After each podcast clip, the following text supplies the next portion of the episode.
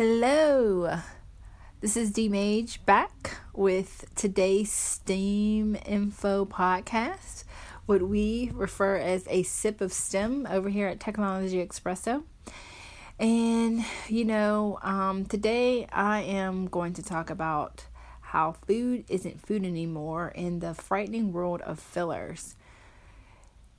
Not sure if you've noticed, but the cost of food is lower than it ever has been. And some of the reasons why is because these food fillers are lowering the cost of meat. I mean, a cheeseburger now costs less than produce, but these fillers, um, you know, are they helping us or really hurting us? And for those of us um, who may not have, you know, heard of these things before, let me tell you a little bit of what food fillers are. They're um, addictives. Fillers help bulk up the weight of food, um, which as a result helps lower food prices. Um, they are mostly found in processed meats.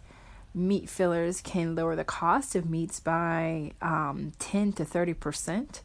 The average national cost for one pound of 100% ground beef, which likely contains, which most likely contains filler, is about three dollars and eighty cents. Um, the cost of organic ground beef is approximately about four dollars and twenty five cents a pound. Um, pretty big difference.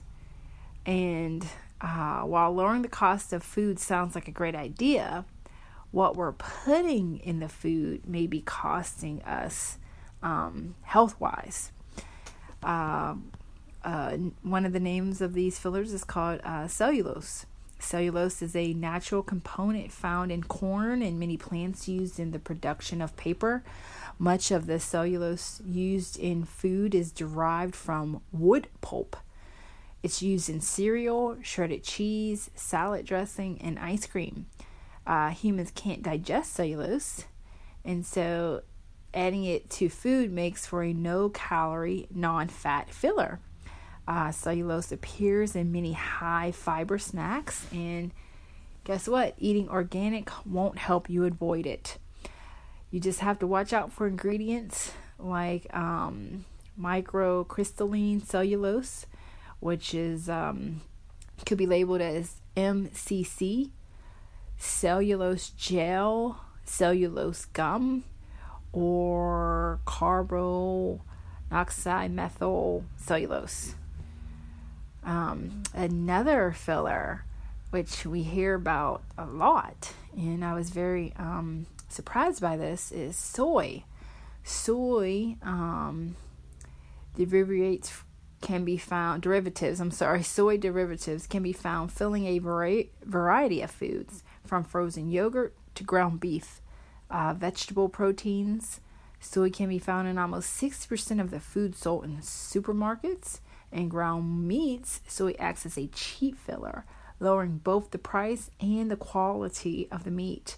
Soy contains high levels of um, phytic acid and anti nutrient that steals and eliminates important vitamins and minerals from the body. Uh, next, we have um, Olestra. Olestra is a fat substitute synthesized by Procter and Gamble. The human body can't digest the big molecules it is made of, so the fat substitute contributes zero calories when consumed.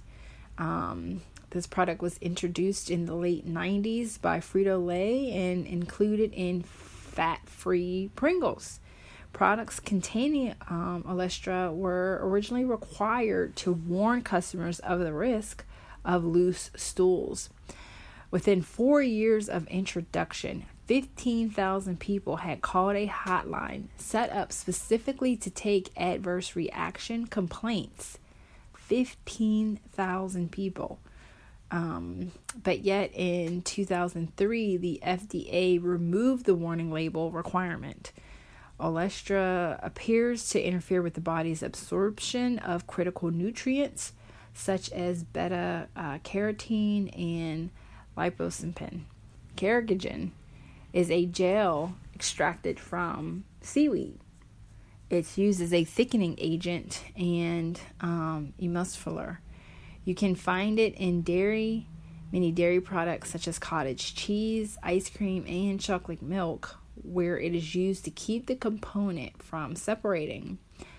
It is also injected into raw chicken and other meat to make them retain water, therefore making your meat appear bigger and better than it really is.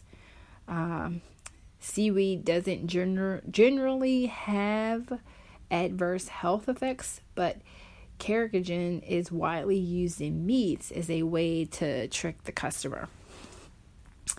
And um, last but not least, potassium bromide. Potassium bromide is a component that helps bread to rise quickly and puff up during baking. Bread dough is bound together by gluten molecules. In order for gluten to join to other gluten, it requires oxidation. Potassium bromate uh, speeds up the oxidation process considerably, and bread made with potassium potassium bromate ends up being fluffy, soft, and unnaturally white. In 1982, Japanese researchers published the first study linking potassium bromate to thyroid and kidney cancer in mice. If bread is not baked long enough, or too much potassium bromate is added before baking, the amount in the end product can be much higher than recommended.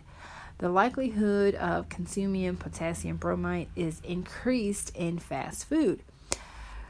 Potassium bromate is illegal in China, the European Union, Canada, Brazil, and many other countries, yet it is legal in the US. Even eating organic won't eliminate these unwanted fillers from your diet. Educate yourself on what you're eating. A good rule of thumb the more ingredients that are in a product, the less natural it is likely to be. So, there you have it. Food just isn't food as we've once know it. We would love to hear your thoughts on today's podcast. You can email us at technologyexpresso at gmail.com or shoot us a tweet at techexpresso. That's tech, T E C H underscore expresso, E X P R E S S O. And again, this is D Mage, and I want to thank you for listening to our 10 minutes of sip and have a great day. You have been listening to Technology Expresso Cafe Radio.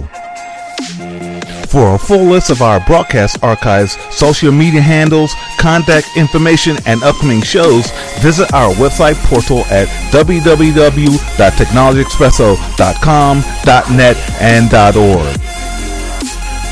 Call our event hotline 855 484 6837 for a list of STEM related events in various states across the country.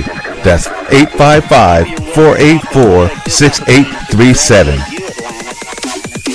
Your feedback is important to us. Send us an email through our website or directly to technologyexpresso at gmail.com.